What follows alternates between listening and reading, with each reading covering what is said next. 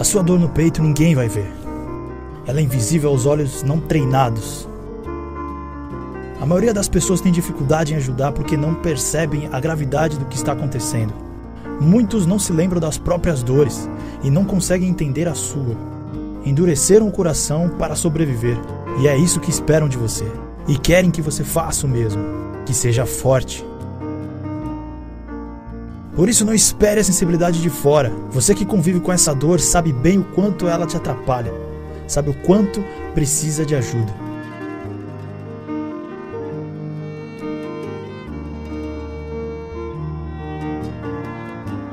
Então procure. As pessoas à tua volta não podem notar, e isso é bem triste.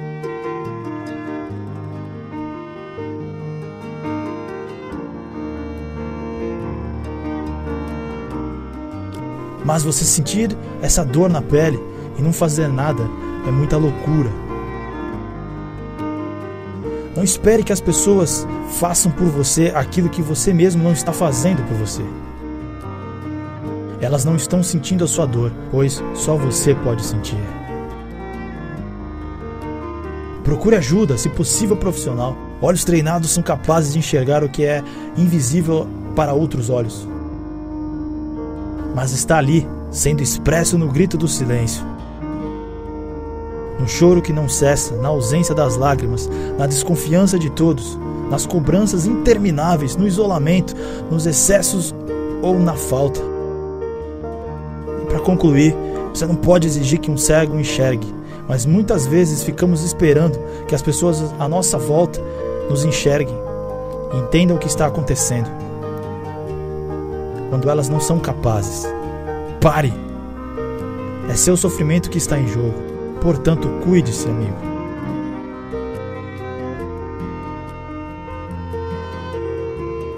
E essa era a mensagem que eu queria deixar. Fiquem na paz e até mais!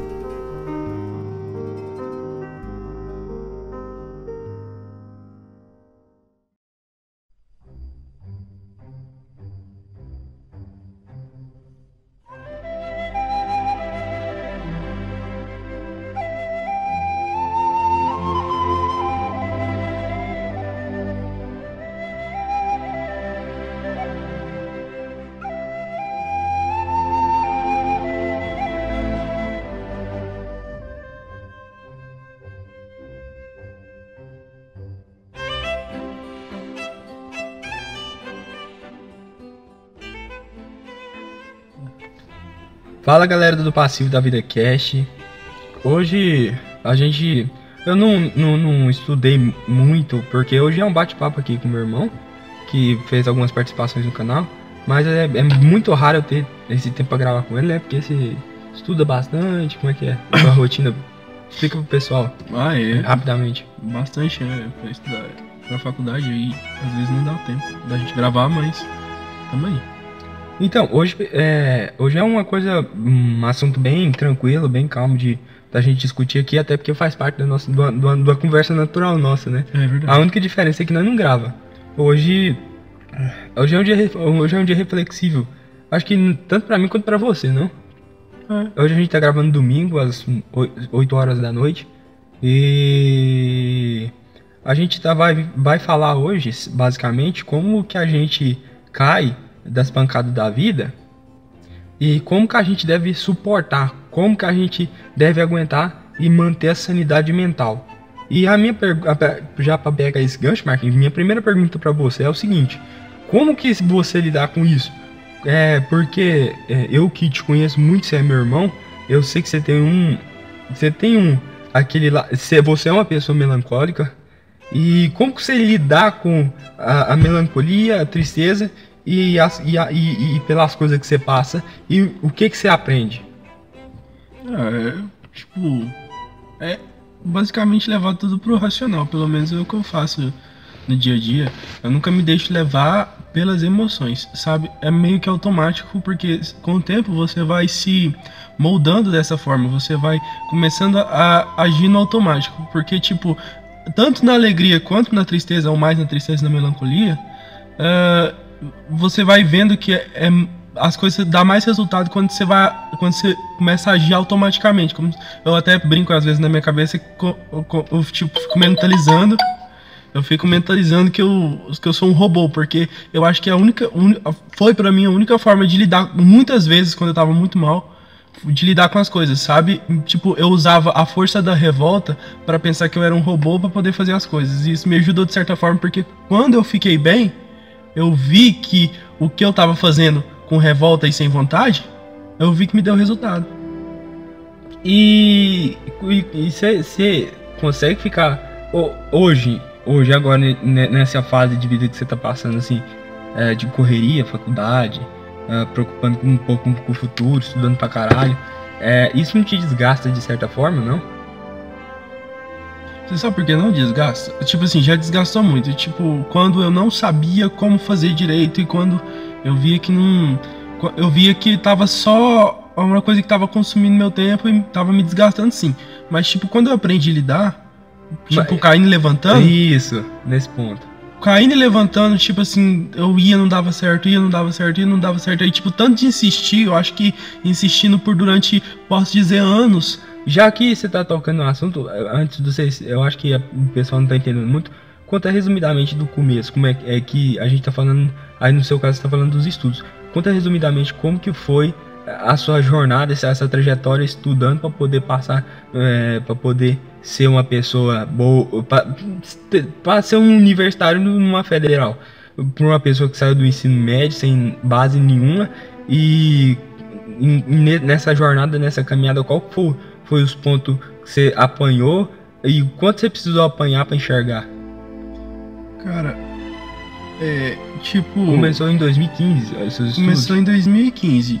Depois que eu saí do ensino médio, e você lembra mesmo que a gente ia pra, pra, lá pra escola e que a gente, acho que não, não, não bombou por causa do, no terceiro ano a gente não bombou por causa da... De pena, né?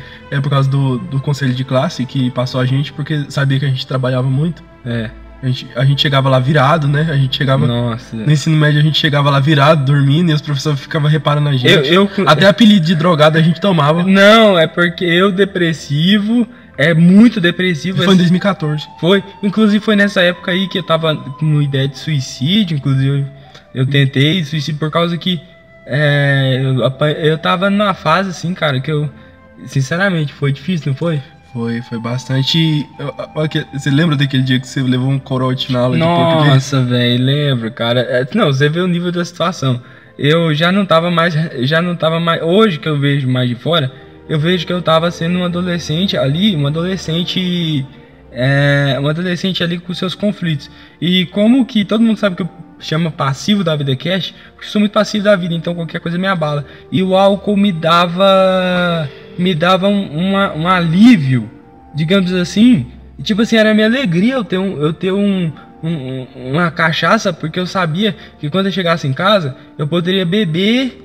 E as coisas ia, as coisas melhoravam. Mas depois que passava feita a cachaça, virou alcoolismo. Você lembra que eu juntava moeda, pá? Meu, meu. E o que que eu aprendi com isso? Que isso foi... Fez parte, né? Eu, eu errei, errei bastante. E o que eu aprendi, cara, com isso foi ter mais maturidade para lidar com as situações. Fazendo, com, fazendo o quê? É, aceitando, né, as coisas, como é que ela é. Primeiro, a gente aceita, né, Marquinhos? Isso. E depois... Mas, tipo, foi um processo muito difícil, porque passar por isso tudo, às vezes, era totalmente caótico, porque eu lembro que, por mais que as pessoas se preocupavam, tipo, quem teve que lidar com a situação, com as situações todinha foi eu, eu e o C, tipo assim... Sozinho. Sozinho, sabe? Porque ah. a gente teve que medir um tanto de consequência que não tava ao nosso alcance e, e tomar decisão que não envolvia só a gente. Não, não. Então, assim... Foi, foi complicado. A gente tá falando sobre a questão de que é, é uma questão tão complicada que... A gente dependia muito de uma pessoa. A gente pelo menos achava, porque a gente foi criado igual um animal adestrado. Ah, é. E esse, essa, esse adestramento nos colocou tanto medo, mas tanto medo que a gente colhe o fruto disso até hoje. É, tem um ano, né, que a gente se libertou, digamos assim. Mas a questão disso foi, tipo, eu acho que todos os problemas que a gente enfrentou até hoje foi o modo que a gente foi criado, porque é, a gente realmente criou pra ser um animal adestrado.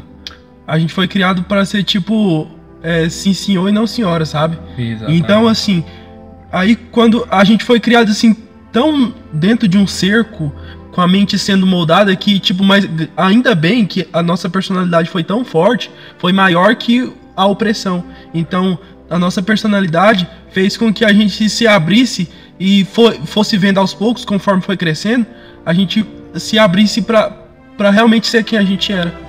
Porque, tipo, eu acho que por, se você tem alguma coisa pra falar, se você tem é, como se... Não, se você tem algo pra falar, se sua alma tem alguma coisa pra falar, ela, uma hora ou outra, ela vai abrir a boca e vai falar. Não é. Adianta ninguém te calar. Uma hora ou outra vai, vai, vai a gente... A gente, a gente, a gente aprende, cara, e a gente aprende, e aí a gente segue em frente. Mas, e nesse processo de cair e levantar, o que, que mais te revolta, assim, com, com, com as coisas? Você se, se aceitou cem por cento? Então, a, a, a única coisa, assim, que eu vejo, assim, que é, tipo, eu, eu vi que não é tão difícil ser você mesmo, sabe? Na questão de... Poxa, eu posso escutar tal música igual. Você lembra que a gente não podia não. A gente não podia escutar música mundana, né? É, mundana por causa que os evangélicos, pra quem não sabe, nossa família é toda evangélica. evangélica. E tipo assim, a gente foi...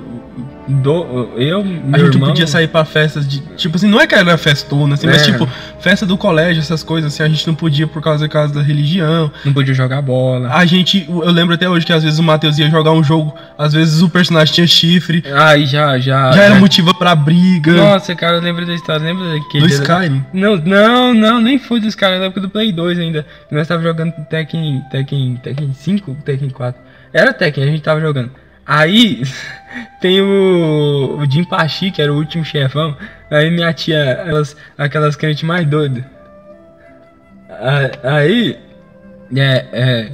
Aí quem foi? Quem foi? Foi, foi, foi. Não, que, aí ela foi o Tekken Sync e foi o Mortal Kombat e, e o G T A. E o G T A. Aí, mano, ela falou pro, pro meu tio, cara, ixi, cara, era, ele quebrou o C D e aí a gente foi obrigado só, já podia jogar futebol, você lembra? Foi, a gente ficou jogando. Por isso que até hoje eu não eu gosto de raiva de futebol, de futebol por causa disso, porque era o único jogo que era aceitável jogar. É, cara. Aí, aí você não podia escutar uma música normal, uma música assim normal, é, nem escutar rádio, porque já vinha aquela. aquela, aquela coisa, ah, já vinha. Ah, que nem... música que você tá escutando? Não. Não, a gente, a gente ia escutar às vezes uns podcasts, tipo assim, que a gente gostava dentro, você lembra, dentro do carro? Lembro. Aí, tipo, ficava, ah, o que, que você tá escutando? O que, que você, tá, você não pode escutar isso? Porque, porque a gente... Faça algo mais útil, que não É, essas coisas. Então a gente cresceu com essa opressão, esse tipo de opressão. E a gente, não sei se é por causa que a gente é muito passivo, né? Então é. a gente... Até nisso a gente é igual. Pra quem é. não sabe, pessoal, eu mas o, o, o Marcos, Marcos e Matheus, nós, nós, a gente é gêmeos e tudo mais. Então, a, a gente é, é até curioso, né? Nossa é, personalidade ser um pouco igual, ser um pouco igual, o, o tipo de pensamento ser é. igual, é, filosofia na a, as filosofia é a mesma coisa. Então, eu essa aqui, assim, eu, pelo menos eu acho muito interessante, sabe? Mas outro ponto muito importante, assim, que eu queria que você, que você citasse, que eu acho que você ia desenvolver bem, é dar uma dica para os ouvintes que, tipo assim, vão, que tá passando por uma dificuldade. E acha que, acha que não vai dar conta, acha que, que não é possível. É porque muitas das vezes eu creio que na, nos seus momentos ali, é, perdido depois do ensino médio, é, você passou por isso, né? Um momento de confusão. Passa até hoje. Até hoje você passa. É normal, acho. Sim. Então, dá uma dica para os ouvintes de como que, que eles podem superar isso de uma certa tá maneira. O primeiro passo é se organizar. Como assim se organizar? Você vai sentar na frente do seu celular ou do seu computador. Seja para qualquer projeto. Para qualquer projeto pessoal, seja estudo, seja qualquer coisa que você quiser. Academia, qualquer coisa. Você vai escrever nesse papel, você vai abrir um... Ou você, você que gosta também de escrever, você pode pegar um papel, você pode abrir o Word, você pode abrir o bloco de notas do seu celular.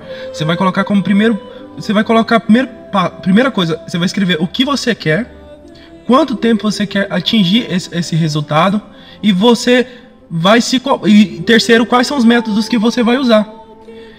Quando você se organiza, sua mente também se organiza. Então, ela intuitivamente, às vezes você pode até não estar fazendo fisicamente aquilo que você tem, se você planejou fazer, mas a sua mente já fica setada para o seu objetivo. Então, você vai começar a caminhar frente ao seu objetivo a partir do momento que você se organiza, porque a mente, ela precisa de alguma coisa, sabe? Ela precisa de um norte. Então, você criando esse norte, você vai começar a se cobrar aos poucos. Não se cobra muito também, porque isso não funciona para quem, às vezes, não tem um hábito de criar metas e seguir metas, entendeu? Mas, aos poucos, você vai conseguindo quando você se organiza. E eu, eu tô com isso aqui, eu, sabe? E segue os seus métodos que você criou. Se não estiver dando certo, volta e refaz. Mas o importante é insistir. Nunca é tarde demais. Porque se você não... Se você não, pelo menos... fizer isso, você já conseguiu, acho que cinquenta por cento do caminho, porque cinquenta por cento é organização. E outra coisa, às vezes as pessoas que tá ouvindo podem pensar assim, que a gente que pode ser um pouco arrogância, pode ser que a gente sabe de tudo. Não, foi o que funcionou para você. Foi o que funcionou para mim. E foi, e foi onde você desembaçou aquela neblina que tava no meio do seu caminho, né, da sua jornada. E foi dessa maneira assim que você se organizou. E outra coisa, eu admiro demais, porque eu sou totalmente diferente. Uh, eu lido com os problemas fugindo para pros... Cara, eu não consigo, cara, até hoje lidar com, com isso, sabe? Porque uh, eu aceitei, sabe? Tipo assim, é uma coisa que eu fiz que, que funcionou pra mim. O seu tá, foi bem melhor, mas o que funcionou pra mim foi não criar expectativa demais. Não criar expectativa demais, principalmente depois que eu arrumo meu emprego. Eu vou, tipo, porque eu, quando eu achava assim, eu tava liso, né? Vai pra você ver como que as coisas funcionam. Eu tava liso, não tava sem emprego, o dia inteiro no quarto. Cara, eu falava, pensava assim, nossa, se eu arrumar um emprego, caralho, eu recebi mil reais, cara, puta que pariu. Eu vou, nossa, não tem conta pra pagar. A única coisa que eu ajudo aqui em casa é a internet, alguma coisinha. E então vai sobrar livre pra mim, então, porra, me empolguei pra caralho, me esforcei pra caralho. E a vida dá, dá uns golpes na gente, né? Que de cutelo, de facão, de machado, que você fica sem as pernas e sem dois braços. E aí eu tive aquela dengue, né? Pá, cara, a, aí, cara, parece que saiu tudo do, do eixo, tudo planejado. Isso já me decepcionou. Então eu já vi, e, e aí foi aonde eu aprendi. Ok, não criar expectativa demais. Porque o, o, os meus planos, do jeito que a gente, do jeito que eu queria, do jeito que eu queria controlar, eu vi que sai fora do meu controle. A gente não tem controle, então a gente depende muito mais de sorte do que controle, porque controle a gente não tem de nada. Porque esses mil reais que eu ganhar, que eu, que eu, que eu comecei a ganhar, eu vi que saía para um lado, saía para outro, e aí eu tava e, e agora eu tô dentro, digamos assim, de uma de uma roda dos ratos, certo?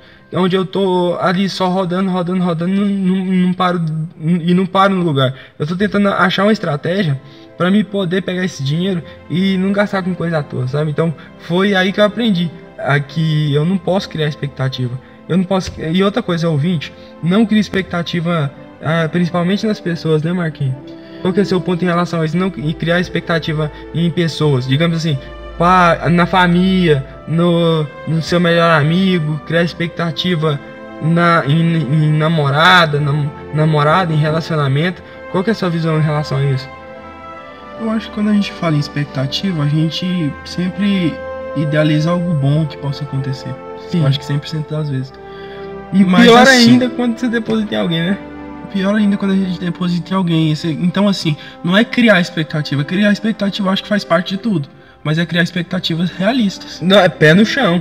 Você tá entendendo? Porque, tipo, a partir do momento que você pensa assim, você pensa... O, eu acho que você mesmo vai saber quando você criou uma expectativa real ou quando você criou uma expectativa falsa e inalcançável. Uhum. Então, quando você sabe reparar, separar a expectativa realista que eu criei, você vai seguir naquilo.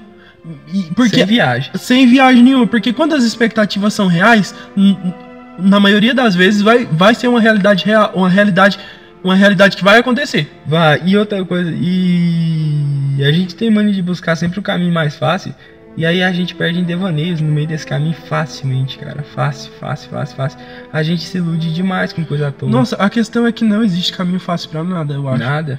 Vamos colocar. Eu, eu escutei de uma amiga minha uma coisa bem, bem fácil, bem esquisita. Ela falou assim: que a única que ganha dinheiro deitado é puta. Então, assim, rapaziada, que as bichas sofrem de botar a compressa quente debaixo da, da, na viria pra poder trabalhar no outro dia, né? É, então assim. Então, e outra coisa, eu, eu nunca deixo de tocar nesse assunto por ser tão curioso, saca? Porque, tipo assim, a gente acha que a gente tem nossas limitações, a gente tá fazendo nossos corres, a gente tá vivendo nossa vida. E, tipo assim, tem, hoje em dia eu, tá, eu, tá, eu tô vendo, assim, muita gente com, com, com grana, bicho, com, tem dinheiro, tem tudo, mas não tem prazo de desfrutar do seu próprio trabalho.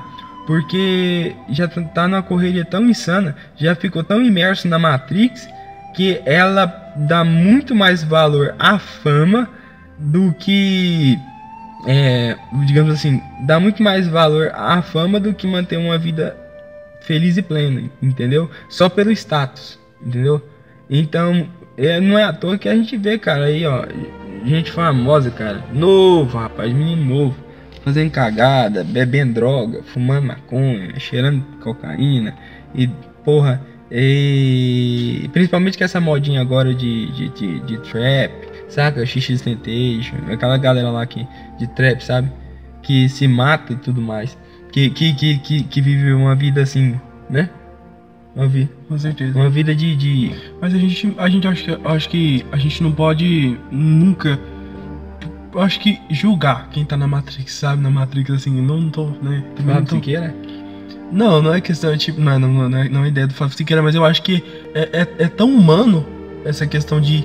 É, querer buscar a felicidade a custo de tudo, porque, cara, você olha ali, você vê o que é puramente humano, o que é puramente faz parte do, sabe, do, cara, eu preciso de mais dopamina, eu preciso de mais serotonina, é porque a pessoa já ficou viciada naquilo. Ficou viciada, cara. Eu acho que a felicidade virou um vício, por isso que, eu acho que ela sempre foi um vício, então ela por isso sempre, que... Ela, mano, a felicidade, eu tava falando no último podcast, ela é o elixir do ser humano. Como se fosse o elixir da vida eterna pelos alquimistas.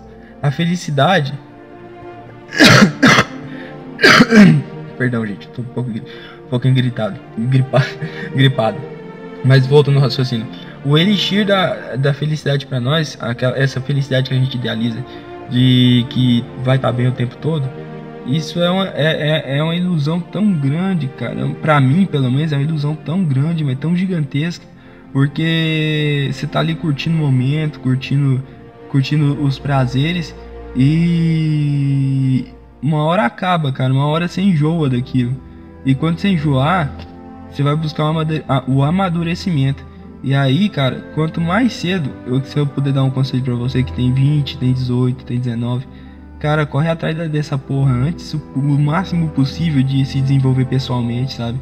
É, parar um pouco com essa cabeça de querer pegar mulher, querer sair demais. De claro, você tem que viver a sua vida, normal. Você trabalha, você tal, tem, faz os, tudo certinho, você tem, você tem o direito. Mas, não, sabe, não vira. Não, não compensa, cara, virar, é, virar putão, sabe, ficar pegando mulher. Busca desenvolvimento pessoal. A vida vai ficar mais fácil? Não. Mas vai ser, melhor, vai ser melhor de lidar, como se fosse um ferreiro fazendo uma espada. Ele vai moldando da maneira que ele quer. Eu acho assim, que você pode até sair, pegar mulher, esses negócios e tal, se você tiver organização. Porque se você souber separar seu tempo pra ser putão e pegar mulher, e separar seu tempo pro desenvolvimento pessoal e seguir isso religiosamente, eu acho que vai dar certo na mesma proporção. E, e... Mas é difícil pensar nisso quando você tá num momento de, nossa, eu quero... dopamina, eu quero serotonina. Ah, não. Não, claro. Cê, aí, cara, aí você é nível bestial, né? Você virou é, bem. Se você tá no nível bestial, assim, que não consegue nem raciocinar o que você quer direito, aí fica difícil organizar aí as coisas. Fica e a vida vai... Aí, cara, a vida te leva. Vai te e, levando. E, e, tipo assim, você ir com a vida, tipo, pensando que você tá livre, você tá livre agora, mas você vai estar tá preso a algum tipo de consequência mais tarde. Isso aqui é o foda, né, cara? E, e isso que deixa a gente com tanta ansiedade, né, velho? Sim. A, a, a, provoca uma ansiedade que tá tomando, tá tomando conta de, tá tomando conta assim da maioria da, das pessoas, porque os que não preocupam com o futuro tá vivendo tranquilo, mas sabe, mas, e, e sabe que vai ter consequência, mas mesmo assim vive. E as pessoas que já vivem mal sabendo que vai ter consequências já e nem aproveitam. Nossa, aí fica pior, porque tipo, cara, a vida, ela é feita de agora, sim, com certeza. Você tem que viver o agora, mas você tem que parar pra pensar, tipo, você tem que parar pra pensar o que, que você quer pra amanhã. Porque ele vai chegar de qualquer jeito, essa aí é a certeza de chegar, é o amanhã. Esse aí vai ser certeza de chegar. E como que você quer estar lá, sabe? Em que situação? Pelo menos o cenário, eu sei que ele é incontrolável, mas eu, eu garanto pra você que alguma porcentagem de, de, de, de realidade que você colocar agora, algum, alguma coisa vai acontecer amanhã. Pelo menos um pouco disso, do que você planejou hoje vai acontecer amanhã. Nem que seja o desperto, o gatilho pra poder fazer algo. É igual falar que Siqueira fala, que, que um amigo dele fala, você tá montando seu tijolinho na vida? E aquela música do Raul, Matheus? Hoje é dia de ver, de se organizar, não basta querer, tem que saber chegar. Então você pensa um pouco, como esse mundo louco, talvez não tenha outro dia, não. Cadê você, cadê você? Eu disse que ia parar de fumar, que ia parar de beber, que ia ajudar, mas isso não vai acontecer. Então é assim, é isso aí, né, cara? É, a, a vida cobra responsabilidades demais a gente. E se a gente deixar levar, velho, falar um negócio pra você, você fica... Cara, eu já perdi... Me... metade da minha sanidade mental pensando pensando, cara. E hoje eu vejo me ve, eu me vejo assim tão desencaixado que pra mim, sabe, tipo assim, cara, a única coisa que a vida que me ensinou e que eu tô aprendendo até agora, que me trouxe maturidade, é, cara, você nasceu assim, você é assim, sua personalidade é assim, você pode lutar contra isso e tentar mudar? Sim, mas vai, vai ser desconfortável. E isso que é o ponto. Sai mas, da zona de conforto. Mas que luta é confortável, mano. Pois é. E, e tipo assim, às vezes... Olha, se, alguma coisa... Eu sou covarde, cara. Mas é uma coisa que eu te falo. Se você está se sentindo confortável, tome cuidado. É, é um sinal de alerta, né? É um, é um sinal de alerta. É um, é um sinalzinho amarelo aí, viu? Porque não acomoda demais, não. Não... A zona de conforto, ela, ela é enganosa, ela é perigosa. E outra, acho que a sociedade, eu acho que confunde muita gente, porque às vezes a gente pensa assim que, ah, levantar cedo, ter meta e correr atrás, precisa ser algo grande, né? Precisa ser algo grandioso, é. um grande ideal. Não, cara, tipo assim, se você... Às vezes você tem uma atitude, você quer um dinheiro, você tem atitude, você pega um dinheiro emprestado com, com, com o irmão, pega uma caixa emprestada de um amigo e correr pro sinaleiro, coisa que eu e você já, já fez... fez. A gente já vendeu água no sinal, porque a gente ficou sem dinheiro em casa. Simplesmente Sim, a gente a se situação. viu naquela situação onde a gente tava sem dinheiro. Abre a, gente... abre a porta da geladeira, só água. Só água e, e luz. Um ambiente perfeito pra uma fotossíntese. Enfim, então. a gente pegou a caixa, de... a gente pegou uma caixa de isopor e foi pro sinal vender. A gente pegou o dinheiro, a gente começou depois a pagar as contas dentro de casa. Acabou que teve um momento que, a gente, que o Matheus arrumou um emprego e, e, e minha mãe também arrumou um emprego, então ficou tudo bem. Não. Mas durante esse tempo a gente fez o que a gente achou que devia fazer. Sim, porque a gente tá parado, não dá pra ficar, porque infelizmente, cara, querendo ou não, você tem que tocar a vida, cara. Aí, tipo assim, aí vem uns aí, às vezes pensam falar suicídio. Cara, não é, não é tranquilo igual vocês pensam. Não tô falando de uma maneira é, religiosa, tô falando da questão aí, cara, que um, um suicídio é qualquer... Fala pra mim, Marquinhos, o que, qual, que, que é o, o suicídio?